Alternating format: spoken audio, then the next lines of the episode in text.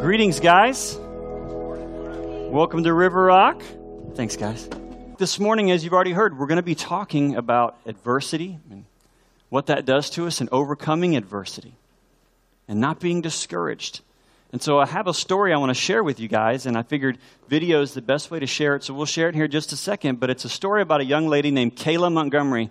Has anybody heard of Kayla before? Raise your hand. She was on an ESPN special back in, um, I don't know, 2010, 2012, uh, somewhere in there. And uh, Kaylee, Kayla has a whole lot of adversity in her life, as you're about to hear her story and hear how she overcame that. And so I hope you enjoy these next few minutes watching this video. At 14, Kayla was playing on a select travel team in Winston-Salem, North Carolina, and was about to begin her freshman year at Mount Tabor High School when she first noticed something was wrong. I'd fallen in a soccer game, and um, that evening I started to like notice a tingling sensation in my toes. It's like, Mom, I can't feel my feet. There's this weird shock going on. I don't know what's up. Doctor visits and MRIs soon followed. In October 2010, the doctor called with the diagnosis. And when he said that he when he said that Kayla had MS, I um, I honestly lost my breath. It made me literally sick to my stomach.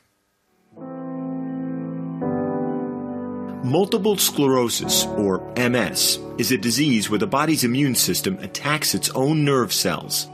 Essentially, the brain's communication with the spinal cord and other parts of the body short circuits. There is no cure. I was a home care aide and I had multiple patients that had MS. So my knowledge of MS was not a pretty picture. I mean, it was wheelchairs and hospital beds and paralysis and tube feedings, and it, it was not what I had pictured for my child. I just cried a lot. And um, I didn't let anybody in my room. I was just, I wanted to be alone. And I was mad. I was uh, really mad. I couldn't see why something like this would happen to me. I, I didn't, I couldn't think of anything I'd done wrong. Like, why should I be punished? Why was this happening? For eight agonizing months, Kayla lacked all feeling in her legs. With the help of medication, slowly the feeling began to return. She had to give up soccer, a contact sport, and instead turned to running and to a coach who believed she could still compete, even with MS. Fastest yet. She said, I want to run. I want to run fast. And I don't want you to hold back. I told him I wasn't really guaranteed the next uh, couple years of running, and I wanted to make the most out of every day I could, and I wanted somebody to hold me accountable. With time, Kayla learned to pace herself. And gradually, that slow runner grew faster. First, making varsity, then becoming its fastest member, then training full time with the boys' team, then becoming one of the fastest girls in all of North Carolina. The whole time, she had one voice pushing her. You gotta get on the train! Go to the arms, Kayla! Go to the arms! He pushes her just the right amount, and she responds. Go up to the front! Put your shoulder on hers! He, he pushes me, and um, I trust him with my life. And nowhere is that trust more evident than when Kayla crosses the finish line. Because she has lost the sensation in her legs, she's unable to come to a coordinated stop. Help me! I got you. Oh my gosh! Please. I got you. That was beautiful. I'm so hot. That was beautiful, girl. Help me. Good job. Please. That was beautiful. Please help me. She needs help because she's somewhat helpless there for a few minutes. Please, water. Water, please. I want to get cool as fast as possible so I can feel my legs. I try not to make a big scene, but I think I do anyway. And uh, I, I try to, I guess, get it over with as soon as possible. As time goes on, I'll just get back up. As her body temperature returns to normal, her MS symptoms gradually subside. The episode causes no permanent damage. For Kayla, this is the cost of competing, and she's willing to pay it. Why do it? Guess I do because it, it, it makes me happy. It, it makes me feel normal and whole. It's difficult to live with a disease where your own body's fighting against yourself. Um, so when I'm running, I feel like I'm battling that. I feel like I'm I'm safe from myself. As long as I'm running, everything's fine.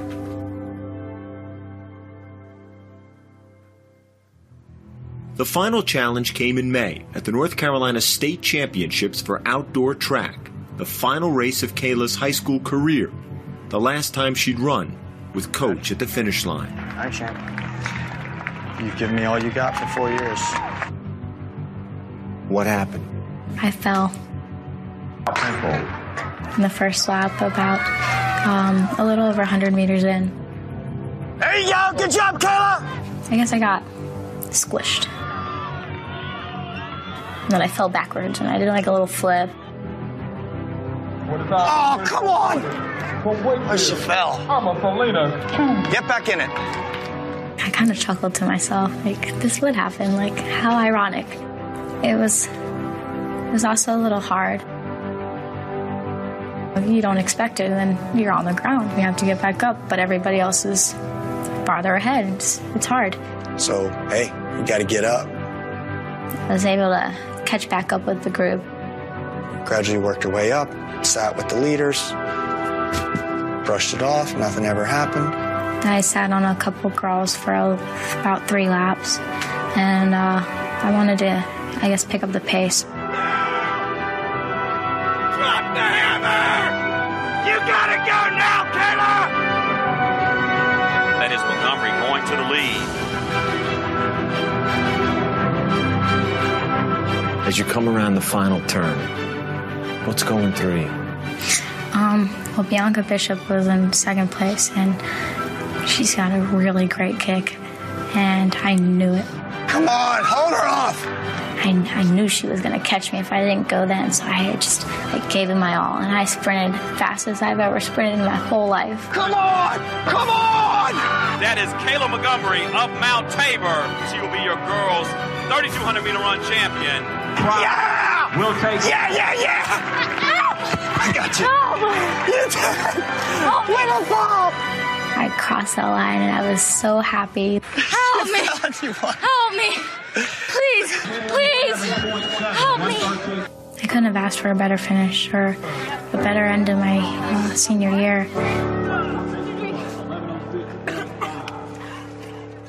In the final race of her high school career, Kayla Montgomery finished the way she had so many times before into her coach's arms and in first place. From Mount Tabor, Kayla Montgomery. To beat it, to outrun it, to know you got every movement out of those legs while you still can. That's why she's running. Friends now. Okay. I just hope to run as long as I can and to make the most out of it as long as I can. When or if I'm not able to run at some point down the road, then at least I can look back and know that when I could, I gave it my all. Isn't that a fantastic story? Something in us loves the idea of overcoming great obstacles to win. And I think we love that because, not because it's somebody else's story, but because it's our story too. And we're going to talk more about that today. I think if we're honest, though, part of the reason we like that is because it's somebody else's story. Because we love the idea of, of winning. We don't really love the idea of adversity, do we? We don't love the idea of having to push through really hard circumstances and setbacks and falling down and looking at the pack go way in front of us and say, How are we ever going to overcome this? But we love to watch other people do that. But I'm here to tell you today that as we read in God's Word, we're going to be in Hebrews chapter 12, by the way, if you have your Word. You, you can grab that and open it up. Hebrews chapter 12. I'm here to tell you today that God's story for us, and God's story too, his own story, involves overcoming great adversity. So if you're here today and you're struggling with anything, if you feel like there's no way to push through it, if you're tired of looking at, at setbacks and hardship, don't forget that the greatest victories comes with great sacrifice. That's just the way it is. Or said another way, conviction, not comfort, leads to conquest. Conviction, not comfort, leads to conquest. And God says that you and I are more than conquerors. Are we going to have the conviction to stick it out? In Hebrews chapter 12, I'm going to read verse 1 through 3. It'll be up here on the screen as well, but read along with me. Let's just read the whole section here. It says, Therefore, since we have such a large cloud of witnesses surrounding us, let us lay aside every weight and the sin that so easily ensnares us. Let us run with what? Endurance. The what? The race that lies before us keeping our eyes on who? Jesus, the source and perfecter of our faith, who for the joy that lay before him endured the cross and despised the shame and is sat down at the right hand of God's throne. For consider him who endured such hostility from sinners against himself, so that you won't grow weary and lose heart.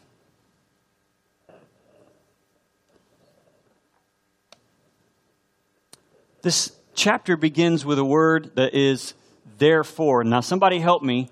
When the writer of Hebrews began chapter 12 with the word therefore, what's that a symbol to us of? What do we need to do? We need to go back, right, and see what he just said. What he just said. And I don't have time to go through the whole thing, but if you read chapter 11, you're going to recognize some names, okay? Chapter 11 of Hebrews. Listen to these names we're going to just move through this book, this chapter, really, really quickly by just listing the stories of heroes of our faith. Listen to these names, and you'll know these stories Abel, Enoch, Noah, Abraham, Sarah, Isaac, Jacob, Joseph, Moses, Rahab. You see, the writer of Hebrews starts chapter 12 by saying, Therefore, since we have such a large cloud of witnesses surrounding us, and he just got done talking about who those witnesses are. These are all the heroes of our faith who have gone before us. And I wonder what they had to endure. I'm just going to read real quickly verse 32 through 36 of chapter 11 here. 32 through 36. L- listen to this. And what more can I say? Time is too short for me to tell you about Gideon, Barak, Samson, Jephthah, David, Samuel, and the prophets who by faith conquered kingdoms, administered justice, obtained promises. They shut the mouths of lions, quenched the raging of fire, escaped the edge of the sword, gained strength after being weak, became mighty in battle, and put foreign armies to flight. Women received their dead. They were raised to life again. Some men were tortured not accepting release so that they might gain a better resurrection. And others experienced mockings and scourgings as well as bonds and imprisonment. They were stoned. They were sawed in two. They died by the sword. They wandered about in sheepskins and goatskins, destitute, afflicted, and mistreated. The world was not worthy of them. They wandered in deserts and on mountains, hiding in caves and holes in the ground. Did they have to overcome some hardships? And the writer of Hebrews begins chapter 12. He says, Think about those people. Think about the people I just told you about. Think about all they had to endure. And he basically says, This is your first point. Remember who ran before you. When you're tempted to lose heart, remember those who have ran before you. And you know, if we think about these people and we remember them and how they didn't quit and they ran the race with endurance, we have to wonder what would they say to us? If they were here today, what would they say? And I think the Hebrew writer, he, he, he answers that question in the second part of verse 1. He says, So let us lay aside every weight and the sin that so easily ensnares us. Let us run with endurance the race that lies before us. That's what they'd say to us. They'd say, Set aside the weight. What's the weight? The weight is those distractions, those things that pull us away from our focus of where we need to be headed. Lay aside the discouragements, the things that make you look like you're not going to make it. You may as well quit. Look at what's happening all around you. That's that weight. You know, nobody has, has invented like lead lined running shorts yet, have they? No, when a runner runs, they want to shed as much weight as possible so that they can run that race with endurance. No hiker sets up at a, at a great hike up into the mountains and says, Let me load my backpack up with a bunch of these river stones. No, he says, I'm only going to take that which is completely necessary along with me. They measure their pack in ounces, not in pounds. So set aside those weights of discouragement and distractions. And it says, and the sin that so easily ensnares us. Because what's sin going to do? Sin's going to hamper your run like almost nothing else. It, it can actually disqualify you from the race. And then he says, Let us run with endurance the race that lies before us. Kayla said this quote, I thought it was really powerful from the video there. She said, I wasn't guaranteed the next couple years of running, and I wanted to make the most out of every day I could. I wanted somebody to hold me accountable. Here's a gal. She's staring down the barrel of paralysis and tube feedings. And she says, I don't know how long I'm going to be able to stand on these. I'm not promised another day. And so I'm going to run with endurance every step I can until these things quit on me and my time is over. And then she says, and I want somebody to hold me accountable on my run push me harder, push me faster. Kayla knew what she was running for. And our ancestors knew what they were running for. That's why they're telling us run the race with endurance. It's worth it. Don't stop now. Don't be distracted. I think they would say this very simple phrase to us don't become distracted, discouraged, or disqualified. Don't become distracted, discouraged, or disqualified. Now, who knows how to do that? Who knows how to run the race and not be distracted? Well, I want to tell you a story a little bit more uh, modern than chapter 12 of Hebrews. 1952, there was a woman named Florence Chadwick. I'll be impressed. Does anybody know who she is? Florence, somebody knew. Okay, there she is. That's Florence, 1952. Very accomplished swimmer, set world records, swam the English Channel more than once. And so she gets it in her head I want to swim from the coast of California to the Catalina Islands. Okay? And this is about a 26 mile swim across very cold, turbulent, and shark infested waters. And she says, I'm going to swim this thing. This is in 1952. Okay? She sets out. They've got boats paralleling her on both sides to help, like, beat off the sharks, literally, okay, and to pull her out of the water if she succumbs to muscle cramps and stuff like that. So she starts to swim. The fog starts to roll in, as it often does in that part of California, and she can't see more than a few yards in front of her, and she keeps going. 15 hours into her swim. Can you imagine that? 15 hours into this. Her muscles are starting to cramp, the cold soaking into her bones, and she tells her mom, who's in one of the boats, I need to quit. I'm, I can not make it any further. I can't see anything. I, th- I think this is the end. She manages to struggle on for one more hour. And then she says, Pull me out. They pull her out of the boat, out of the water into the boat. They stand her up, and strangely enough, just about the time she gets in the boat, the fog starts to lift, coupled with her more uh, bird's eye view now. She realizes she was less than a mile from the Catalina Island coast when she quit. Two months later, she says, I'm going to do it again.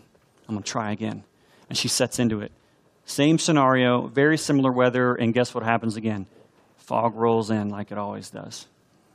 She's cramping, she's hurting. Every muscle in her body is begging her to stop. And she looks over at her mom and she says, I can see the coast. I can see the coast. And the fog is as thick as soup. She, later, she made it to the island. She actually ends up making the swim two more times, breaking her record each time.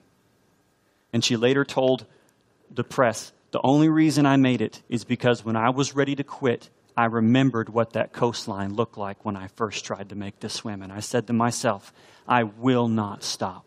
I see the finish line. I see the finish line. Florence learned her lesson, didn't she? She realized that you can't take the short view. You can't look at the cold water. You can't look at the fog. You have to look at the finish line. And she wasn't the only one who knew how to do this. As we've already read from Hebrews 12, Jesus Christ knew how to do this. Jesus Christ knew how to do it. Look at verse 2. Keeping our eyes on Jesus, the source and perfecter of our faith, who for the joy that what? It lay before him. He did what? He endured the cross. He endured the cross. Guys, what we have to do is we have to learn to keep our eyes on the what? The prize. Keep our eyes on the prize. Jesus Christ looked at the cross, and if you remember your Bible, he didn't want to do it. He even asked God, Is there another way that we can do this? But not my will, but your will be done. So he looked past the cross and saw the glory at the right hand of God. And he said, I'll do it. I see the finish line. It's worth it. It's worth it. We have to fix our eyes on the prize, not on distractions, not on comparisons, and not on setbacks the greatest victory stories in eternity have setbacks and distractions and people you can compare yourself to. But you don't look at that. You look at the finish line and you keep your eyes on the prize. 1 Corinthians chapter 9 verse 24 through 26 tells us what our prize is. It says, "Don't you know that the runners in a stadium all race, but only one receives the prize?" run in such a way as to win the prize. Now, everyone who competes exercises self control in everything. However, they do it to receive a crown that will fade away, but we for a crown that will never fade away. God's got a plan for your life. He's got a race that you need to run in, and it's going to involve setbacks, and it's going to involve hardship, it's going to involve pain, and you're going to want to quit. But you keep your eyes on the prize. You remember that all these other people run for a prize that will fade away, but your crown of glory awaits you. Are you going to run with endurance for that? Or are you going to quit? And the only way to get past those moments when you feel like quitting is to keep your eyes on, on the prize and focus on the goal. Let me ask you guys this morning, what are you struggling with? What's challenging you? What do you want to quit at? Perhaps it's a something at work, it's a huge project at work, and you're looking at the next few months going, I don't know if I'm going to make it through this with my sanity. Maybe you have a similar thought, and like you're raising toddlers and you're going, I don't know if I'm going to make it through this with my sanity, right? Maybe you're in your second year of college and you're saying, man, I need to make it through to graduate, but I don't know if I can make it. I'm running on fumes here. What is it? What are you struggling with? Can you run that race the way God would have you to run it? Can you look to the end and not on what's in front of you right now? You know, at River Rock, we're a church plant. And just let me give you an example. Man, anybody who's been with a church plant before or you've been with River Rock here since the beginning, you know church planting is hard work. There's some adversity involved. There's some setbacks involved in every single one of them, right? Because we are doing arguably the greatest thing on planet Earth. We are literally building the church, we're building the kingdom of God. And if you're involved with us here, you get the opportunity to use your own two hands, your own two feet, and be involved with building the church of God. It's one of the greatest endeavors known to mankind. And it's going to have some times where it's going to get hard, and our enemy wants us to quit. We can't do that. We can't quit. We can't listen to him. If we focus on the hard work in any situation in our life, we'll get discouraged. We know who's at the finish line. And when we're running and we feel like our legs are going to fall off of us, we have to look to the finish line and see our coach there waiting for us, screaming at us Drop the hammer. You got to go now. Don't quit. And we have to push forward. What's the enemy lying to you about? What's he want you to quit about? You got to listen for that finish line. See him standing there waiting to catch you in his arms. You got to hear him right now catching you, scooping you up in your exhaustion and saying, Good job, kiddo. Well done.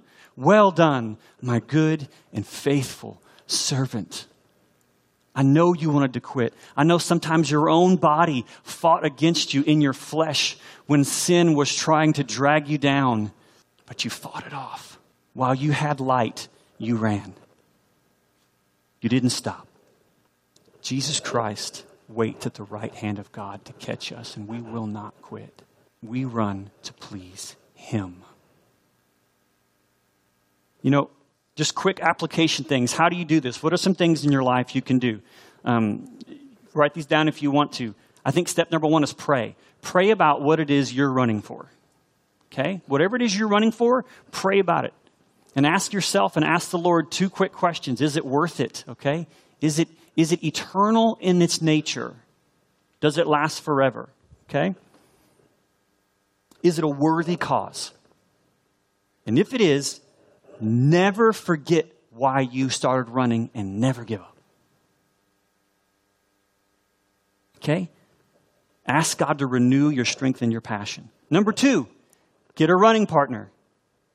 Get a running partner. Get somebody to run with you, to run by your side, and when you want to quit, they won't let you quit.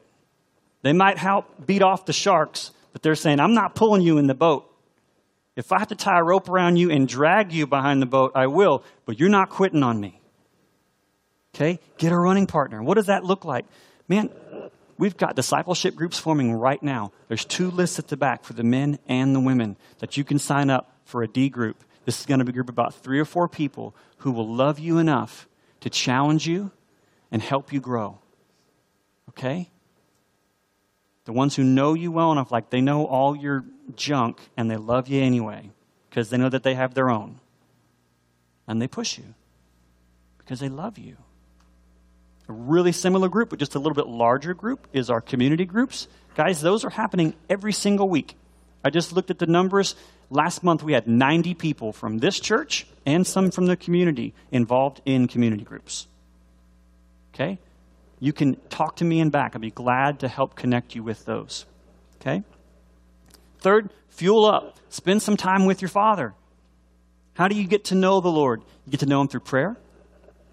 You get to know Him through experience, walking out your faith, not just living it up here, not just being hearers of the Word, but being what?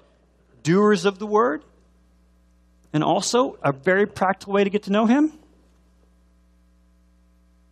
read His love letters.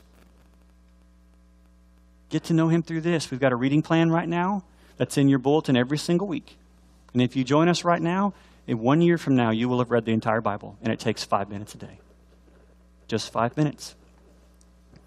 The last thing, pretty simple. Just run. Just do it. Pray about what you're running for, get a running partner, fuel up, and then go. Put one foot in front of the other and don't look back. Don't look back because you are not promised tomorrow. You are not promised tomorrow. And I guarantee you, you want to run today in such a manner that if tomorrow is not there and you meet your Heavenly Father face to face, you want to be able to be proud of how you ran the race today. Amen? You want to be proud. You want to hear Him look, look you in the eyes and say to you, Well done. Well done.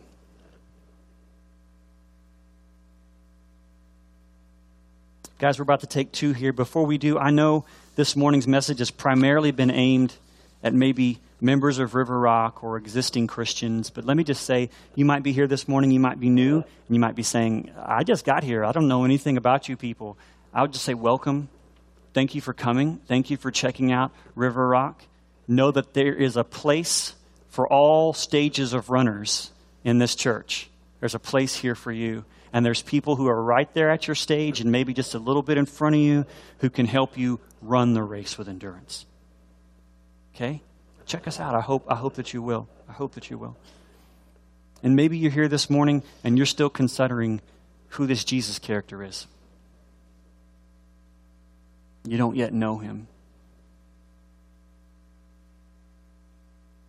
I'm here to tell you there is a peace like you have never known when you can look to the finish line and instead of thinking it's over and nothing happens, to not only knowing that there is someone there who loved you enough to come to planet Earth and die on the cross for you, but that He's your coach and He's screaming at you push forward, run with endurance. I'd love to talk to you more about who He is. If you're interested in anything we've talked about, be it community groups, discipleship groups, knowing Jesus as your Lord and Savior, go ahead and pull out your connection cards if you would. We're about to take two. On the back of your connection card, you're going to see a place to check off for I'd like more information about community groups. I'd like to know more about a relationship with Jesus Christ. All it takes is a check mark from you today. Can you do that? You're not signing a contract. Can, can, you, can you check a box? And see what God will do with you. And see what kind of race you'll be able to run. With God waiting at the finish line for you. Or with new running partners. Okay? Let's take two.